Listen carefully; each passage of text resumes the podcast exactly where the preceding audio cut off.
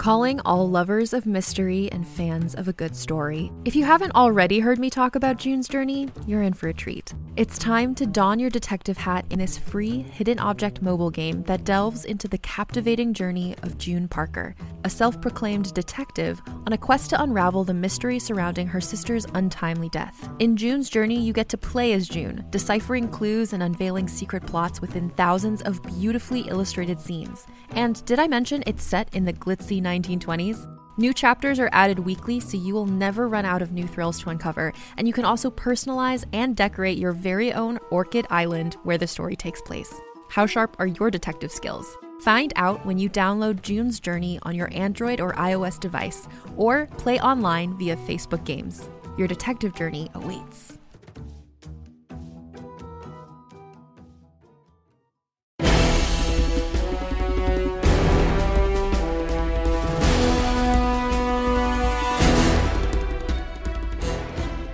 Heart of the Ronin, Volume 1 of the Ronin Trilogy. Written and produced by Travis Heermann. Voice talent by Danielle McCarville and Zeus Legion. For more information, please visit travisheermann.com. This novel contains violence and mature themes. Listener discretion is advised.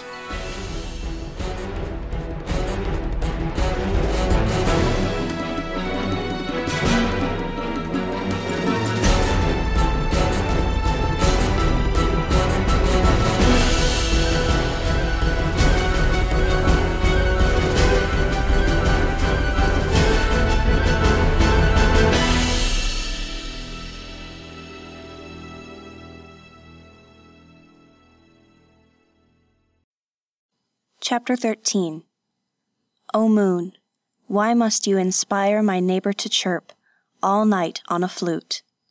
Koyo. The young man's long trek through the mountains toward the village neared its end when he found a footpath winding through the pine forest. The path was too wide to be a game trail, and it pointed in the general direction he believed the village to be. Excitement surged in him, and his heart began to pound. He would see people again. It had been so long. He walked faster through the thick forest. He heard and smelled the village before he saw it. So many strange scents he could not begin to identify, scents that did not exist in the wilderness. He heard voices calling out to one another, but too muffled by the forest to discern the words. He heard the river down the slope, the same river he had fished from and sought for comfort most of his life. He did not know if the river had a name, only that it passed near the mountain where he had lived until two days ago. Silver Crane hung from his rope belt, banging against his left hip, and his bow and arrows hung from his back beside his traveling pack. With each step, feeling the weight of the steel weapon against his leg, he felt a beat of pride. He had waited for so long, dreamed of these days he was now living. He was free to see the world and to carry his father's blade. He sometimes feared he must be inside a dream, and that he would wake up to find himself sleeping in the cold, dark cave. The sword's weight still felt unfamiliar to him, but that would change. He tried to think about what he would say to the people he found. How would they respond to him? His teacher had told him to be cautious, so he would be cautious, but friendly. He felt like a lost child coming home. The forest ended suddenly, and he emerged into the outskirts of the village. The path wended its way along the earthen embankments between rice fields toward the group of perhaps forty houses and buildings straddling the river. He saw a wooden bridge crossing the river among the houses. On the far side of the village, the mountains again heaved up out of the earth to create a deep green wall of pine forest. The trees, with their long naked trunks topped by bushes of green needles, a backdrop for the plain wooden houses with their thatched roofs and weathered sides. Then he noticed a man in one of the rice fields beside the path. The man squatted on his haunches, working, so that only his conical straw hat and his shoulders were visible in the sea of green. The bright green rice plants rippled in the breeze, with the kernel heads just beginning to form on the grassy stalks. The young man walked toward him and stopped on the path, perhaps ten paces from him. He said nothing, but watched the farmer. He wanted to speak, but did not know what to say. His teacher had little use for even simple greetings. Then a voice cried out from the village. The farmer's straw hat jerked up and looked around. The farmer's eyes fixed upon him, and then almost bulged out of his head. The young man smiled at him. The farmer's face convulsed with fear, and he said something unintelligible. Two other men and a woman stood on the path, watching, frozen with expectation. What did you say? Asked the young man. I did not understand you. His teacher had told him that men had many different tongues and often could not understand each other. Now he wondered if he would be able to communicate with these people at all. The farmer jumped to his feet, turned, and ran toward the village as fast as his spindly legs would carry him. The young man could only watch him go. He called out to the villagers, I'm not going to harm you. He waved and walked toward them. When the farmer reached the others, he stopped and turned to watch the young man's approach. The four villagers watched him, appearing to grow more fearful with each of the young man's steps. He stopped. He did not know what to do. He tried smiling wider and showing them that he had no weapons in his hands. This appeared to change nothing in their demeanor. Then, out of the corner of his eye, he caught a flicker of movement. He turned to look, just in time to spot another young man behind an embankment near a rice field, just in time to spot the fist sized stone as it sailed toward him. The stone struck him squarely in the forehead. A blaze of searing pain, then nothing.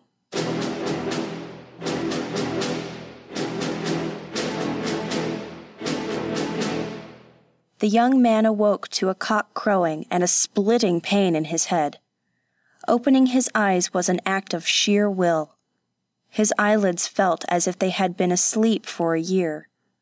His mouth was as dry as a bed of fallen pine needles, and his entire body felt as weak as a sparrow hatchling. His blurred vision took in the dark thatched ceiling of a house. He heard sounds of incomprehensible activity around him.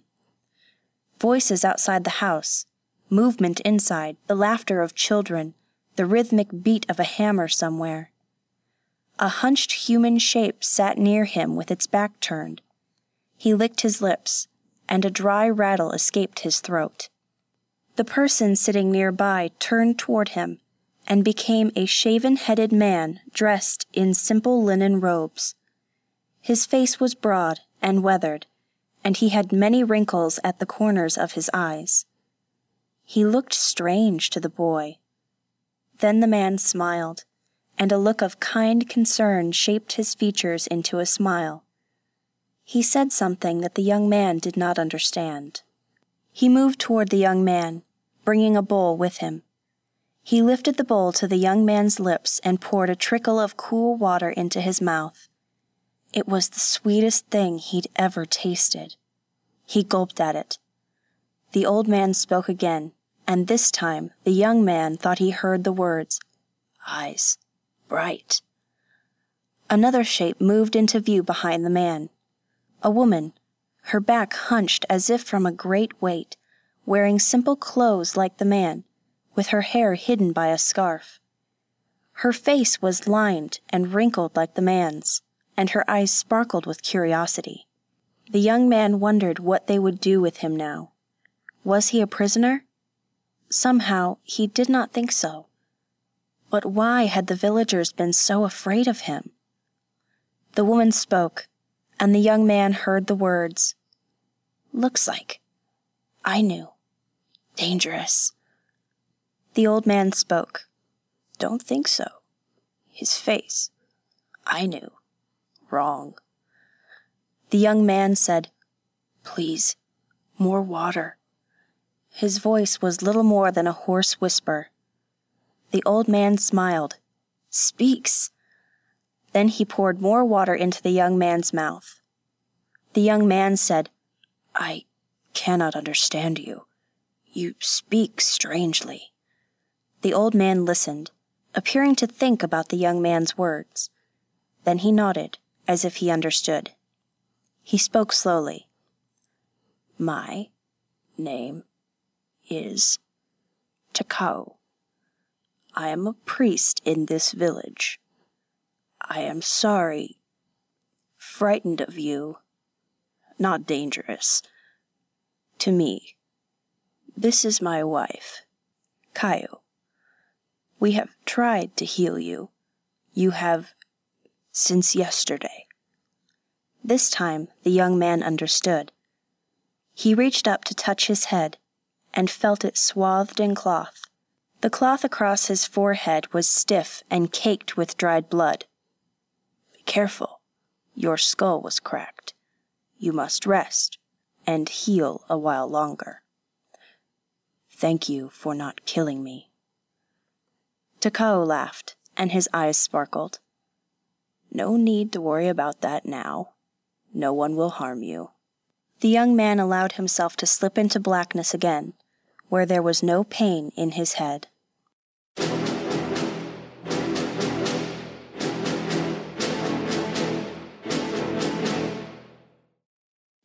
His periods of wakefulness grew longer each time. The priest and his wife fed him broth and rice porridge, and the next day he was able to stand without being toppled by dizziness.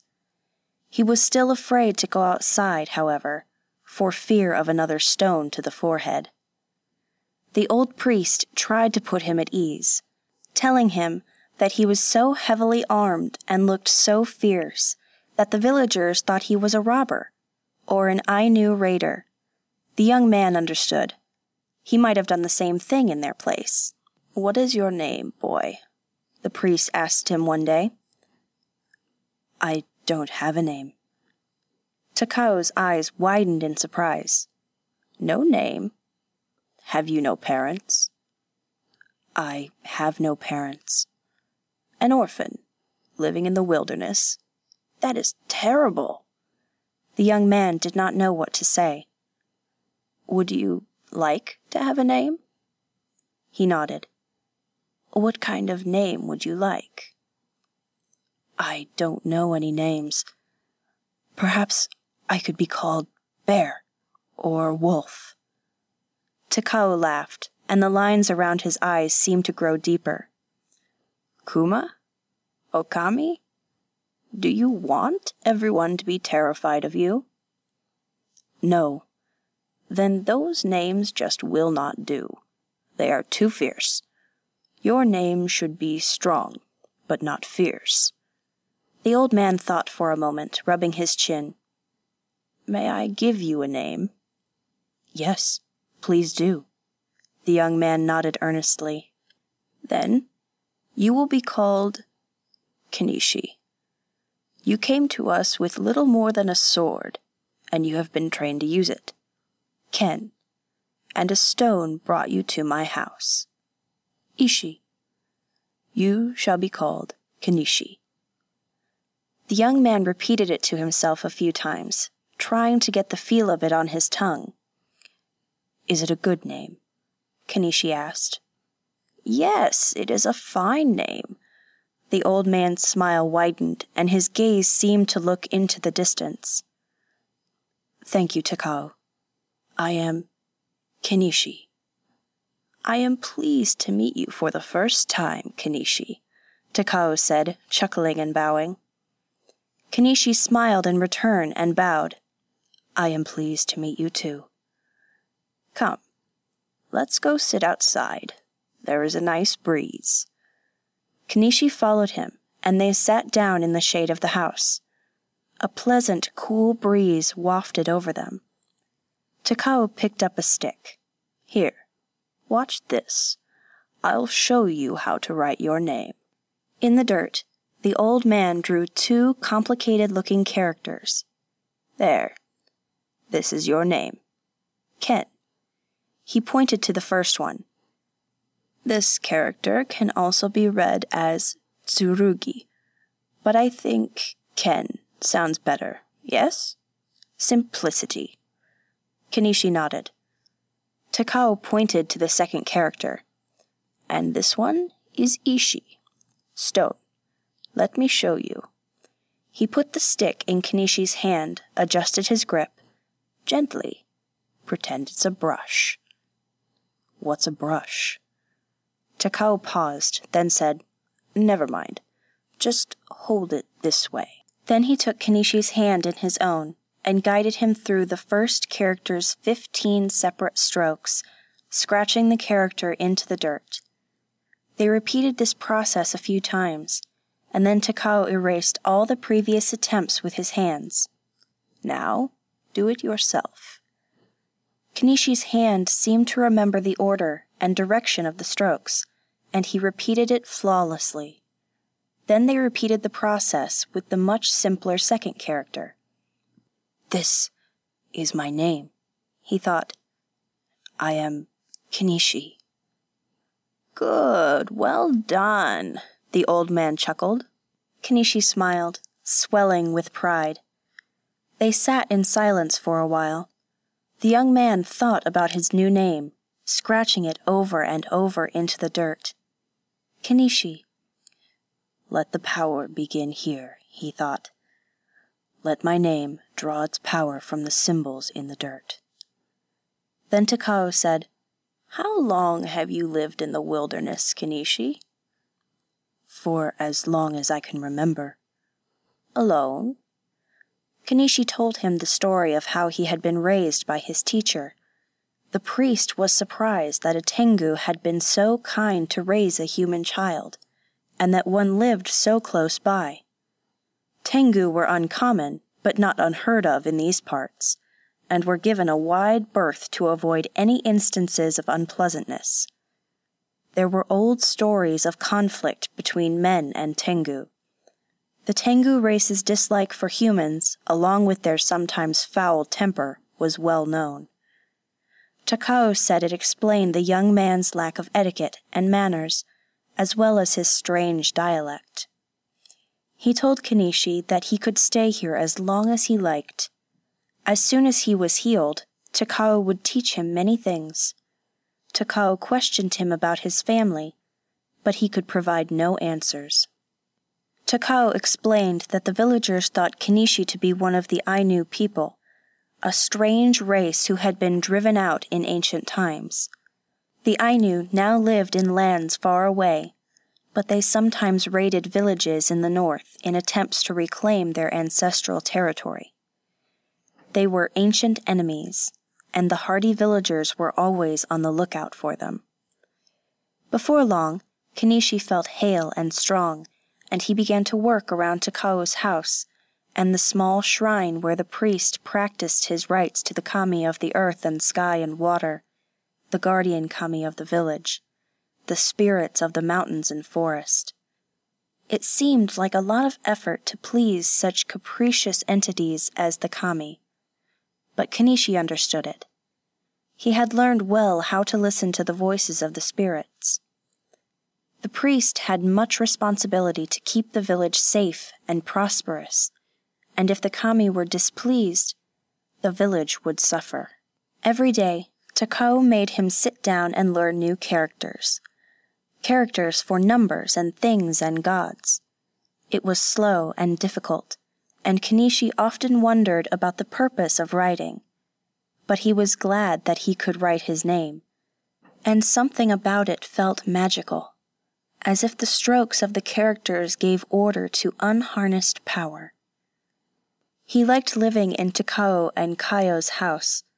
It was warm and comfortable, and he had food to eat he tried to allay the villagers' distrust and fear by behaving well, and it seemed that as the summer moved toward autumn, they began to accept him and to become more at ease in his presence.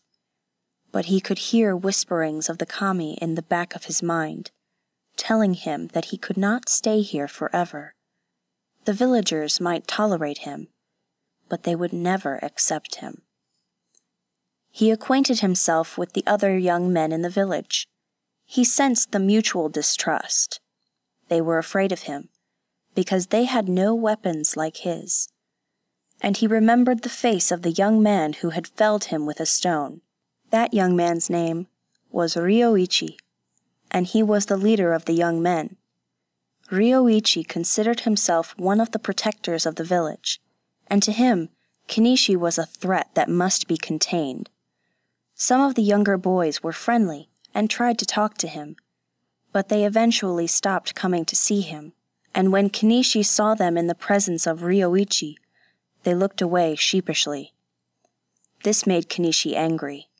He wanted to fight Ryoichi, to defeat the boy who had become his enemy, but he knew that he did not dare harm anyone. That would only make things worse. He could not remember ever seeing a girl before he came to the village, but recognized them by the things that his teacher had said. He often watched them, trying to study how their bodies and faces were different from his. Sometimes their beauty entranced him. Like the young men, the young women were afraid of him too. He could sense their eyes on him when he was not looking. But when he smiled at them, they ran away. Sometimes, when they ran away from him, they giggled. Sometimes their eyes were wide with fear. All except for one. The first time he saw her, he was chopping wood beside Takao's house in the lingering light just after sunset. He happened to glance a slim, pale shape moving between some houses on the adjacent street, higher up the mountain slope. He looked up and saw this same beautiful young woman with lustrous hair and sharp eyes.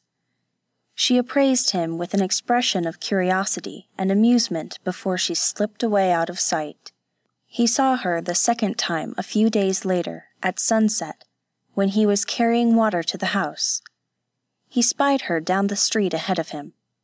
She looked over her shoulder and flashed him a look that said, Follow me if you think you can. But he could not. He could not drop the water buckets, so he tried to trot after her without spilling the water. He thought he heard her laugh as she disappeared around a house at the end of the street. His curiosity was aroused, and he decided that the next day he would look for her. He could not find her the next day, or the day after that, and it troubled him because he wanted to see her face again. She was so beautiful. One day he decided that he would ask Takao about her that evening after supper. As he was returning from gathering wood in the forest, just before sunset, his arms cradling a large bundle of branches, he was astonished to see her on the path ahead of him, sitting on a rock, as if she had been there waiting for him. Her voice was light and musical. You are slow today, Kenishi. She smiled. He stammered. How do you know my name? Oh, come now, don't be silly. Everyone knows who you are. He nodded, conceding that he was well known to everyone in the village, even though he knew almost no one. But I don't know who you are. I am Haru. Can you come and talk to me for a while? I'm sorry, I, I would like to, he said, but I have to take this wood back. Her lower lip popped out into a lovely pout. Kenishi blinked and stared. That is too bad, she said. I have been so looking forward to talking to you. I have been looking for you too. Haru is a nice name. Spring. Can I talk to you tomorrow? That would be quite nice. During the day? No, I can't during the day. I keep my father's house during the day, and he would not allow me to leave. In the evening, I can sometimes get out for a while. We can meet here tomorrow? Yes. Good. But it must be a secret. Tell no one. My father would beat me if he found out. I will tell no one. Where do you live? Why can I never find you in the village? I live in the forest, in my father's house. He is a woodsman. I am sorry, but I must go now, and so should you. You must not keep the good priest waiting. He nodded. She stepped aside and as he passed her, he caught her scent. He stopped, astonished. He had never smelled anything like it before. A heady mixture of spring flowers, pine needles, and a warm, earthy, musky scent he could not identify. Her smell was in his nostrils all the way home, even through dinner and into bed. He was hardly aware of the presence of his foster parents while he ate. Her smell was fresh in his mind when he awoke the next morning, and the image of her face in his mind was clear. He could hardly wait for dusk. All day long he wanted to be with her, to touch her, to feel her, and he imagined what it would be like. That afternoon, he told Takao that he was going into the woods to practice archery. He took his bow and arrows and practiced with them until the appointed time grew near. When he went to their meeting place, and she saw him carrying his weapons, a look of terror crossed her face, and she recoiled away from him. No, wait, he said. Don't be afraid. I was just practicing. She seemed to relax a bit, but would not readily be put at ease. Her gaze kept darting toward the arrows. I am glad you are here, she said. I have wanted to see you all day long. A huge grin split his face. I know a secret place where we can talk. We must keep our meeting a secret, or my father will beat me. As you wish, he said. He noticed a strange buzzing in his ears and wondered for a moment what it was. He followed her up the path for almost two hundred paces. Then she slipped off the path between the towering pine trunks, behind an outcropping of rock and earth. Behind the outcropping, a narrow game trail led up the slope of the mountain into the forest. He lost sight of the footpath behind him. He turned and watched her for a moment. Her gait and movements were so graceful and lithe. She looked over her shoulder at him, fixed him with a mischievous gaze, and smiled. The glint in her eye quickened his pace to catch up with her. Soon she led him into a small clearing nestled between two large boulders surrounded by fallen logs. This is my secret place, she said. He said nothing, but the sense of seclusion here was almost palpable. The two boulders lay against one another, with a deep, dark cavity hidden in their crook. The cavity looked cozy, like a small cave or a den.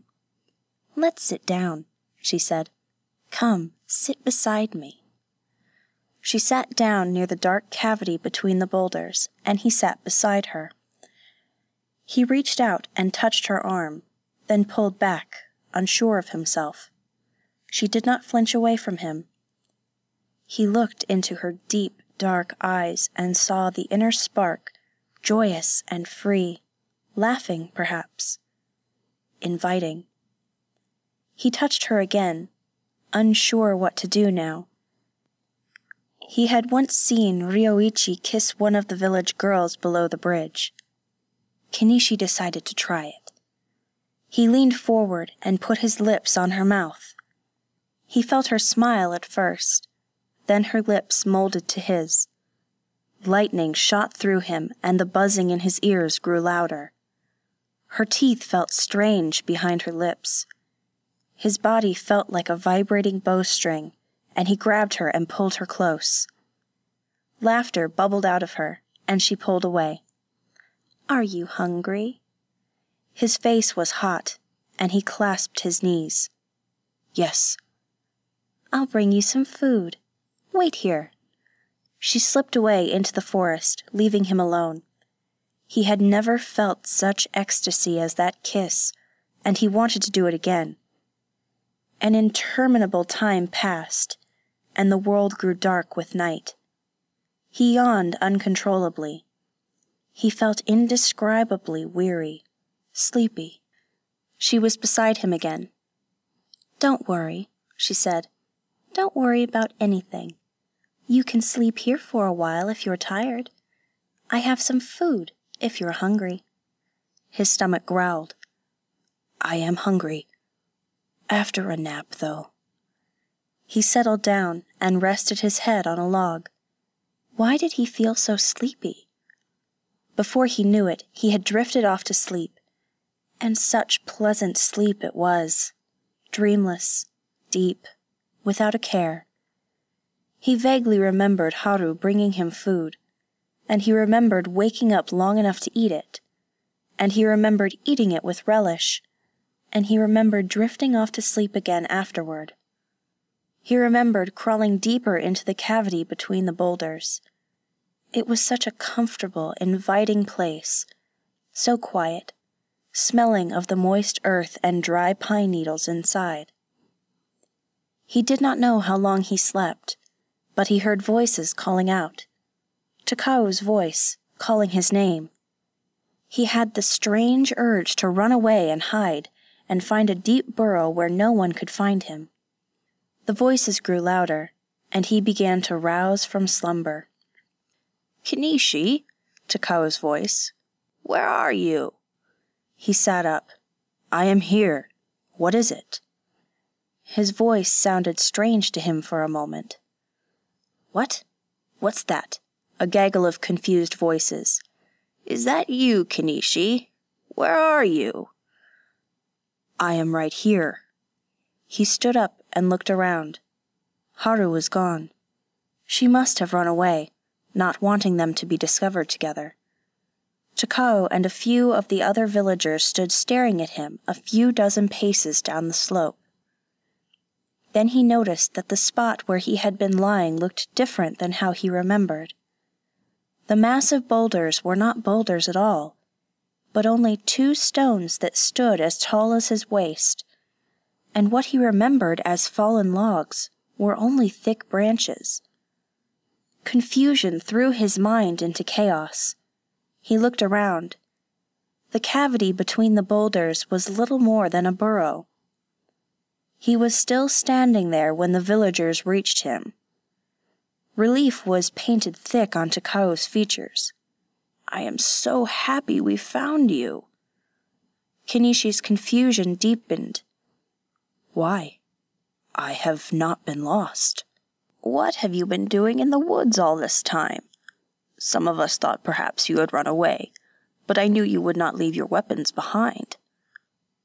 Why would you think I had run away? I have only been away from the village since this afternoon. Takao and the villagers looked at one another.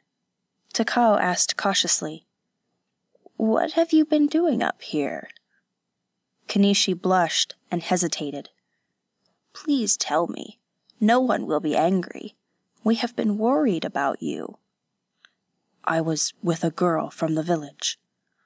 For this long? None of the village girls have been missing. What was her name?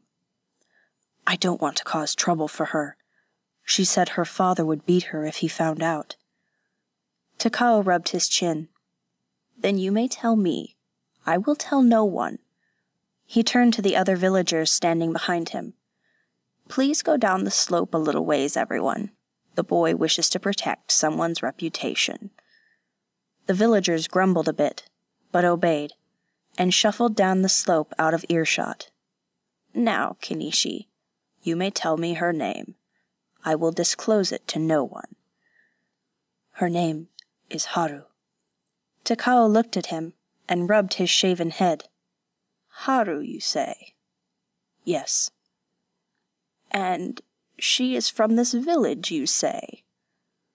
She said her father is a woodsman, and she lives with him near the village in the forest.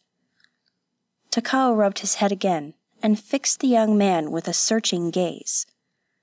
I'm not sure I understand, but there is no girl from the village named Haru. There are no woodsmen living near the village in this forest. Kenishi frowned. She had lied to him. Why? She was here not long ago. She must be nearby. We must find her. She can tell us the truth. Kenishi, the priest began, his voice slow and careful. Do you know how long you have been gone? Since early this afternoon. The priest shook his head sadly.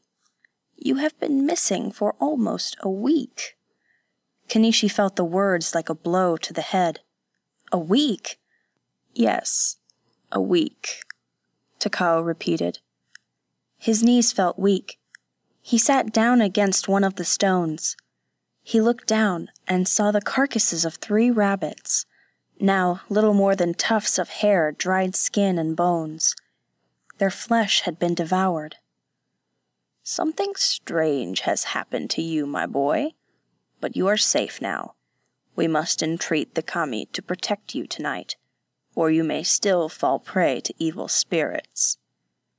But what happened? Kenishi asked. Then one of the villagers cried out, Look! Kenishi and Takao turned and followed where the man was pointing.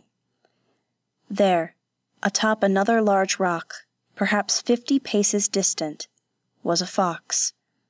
Its rusty brown fur seemed to glow with a healthy luster, its bushy tail hanging behind it, and its eyes were sharp and penetrating, sparkling with mischief. Kenishi knew those eyes. Takao glanced at the young man, and Kenishi looked at him for a moment. Understanding crept across the priest's features. Takao called out to the fox, Haru, you must trouble this boy no longer. He is meant for greater things than to go with you. Please do us this favor and trouble him no more. Anger flashed in her sparkling yellow eyes as if to say, Do you think I would obey you? Takao turned to Kenishi. Come, my boy, we must go. We do not wish to anger her any further. An angry fox can cause a lot of trouble. Then he turned back to the fox and bowed deeply. We are sorry for troubling you, Haru. Please accept our apologies. But the fox was already gone, and Kenishi was left with nothing but confusion and shame. Takao and the other villagers led him back down the mountain toward the village. Kayo was so pleased when Kenishi returned that she embraced him. She was normally so quiet and reserved that he was taken aback, but the warmth of her affection dispelled that quickly. For days and weeks after his experience, Kenishi thought about what happened. How could he have been so easily duped?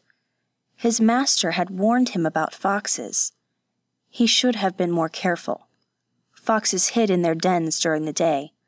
The villagers left offerings of food and sake in the forest for weeks afterward to appease the fox against any mischief she might cause.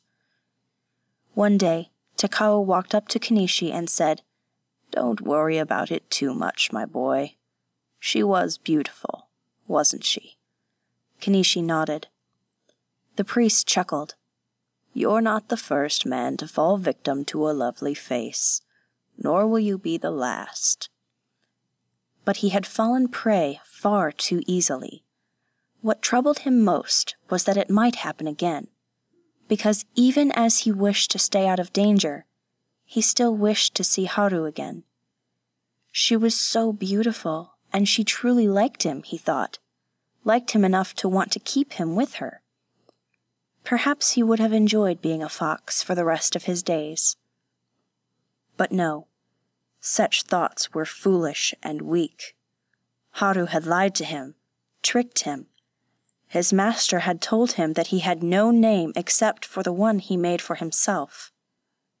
Well, he would make a name for himself, or die in the attempt.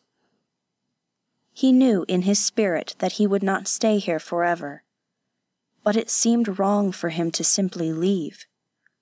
But he did not have long to think about these things. Not long after Takao and the villagers saved him from Haru, a string of bad fortune swept through the village in spite of their attempt to appease her.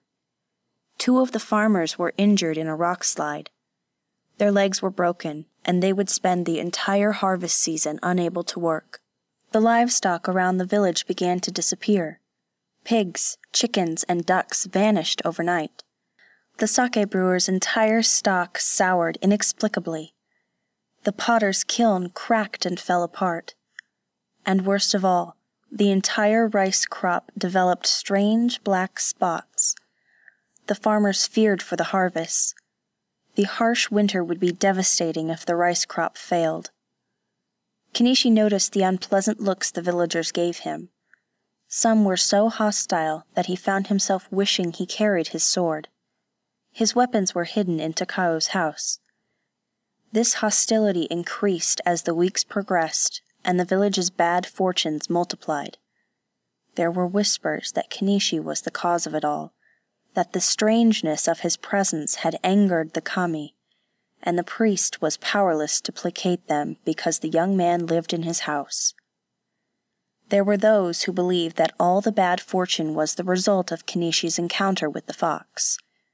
Haru was angry now and was taking her vengeance on the village. In any case, it was all Kenishi's fault. He could sense that his foster parents were feeling the pressure. He saw it in their faces. They looked at him with such pity and kindness, but they would never ask him to leave. He wondered if they believed what the other villagers were saying, even a little. That was when he knew it was time to leave. So one morning, at the break of dawn, he packed up his things, slung his pack and bow over his shoulder, tied on his sword, and prepared to depart. A heavy sadness weighed upon his shoulders and chest.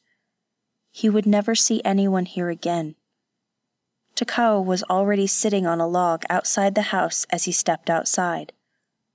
The priest glanced at him, then looked down at the ground, his profound sadness evident on his face.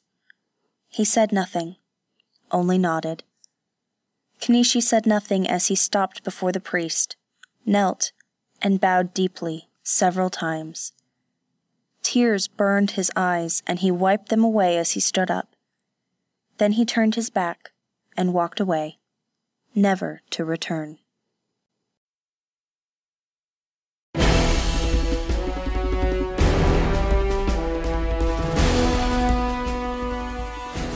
Thank you for listening to Heart of the Ronin, Volume 1 of the Ronin Trilogy by Travis Heermann. Volume 2, Sword of the Ronin, and Volume 3, Spirit of the Ronin, are available now on your favorite audiobook platform. Please visit travisheermann.com, look me up on social media, or send me an email. I would love to hear what you think about the story.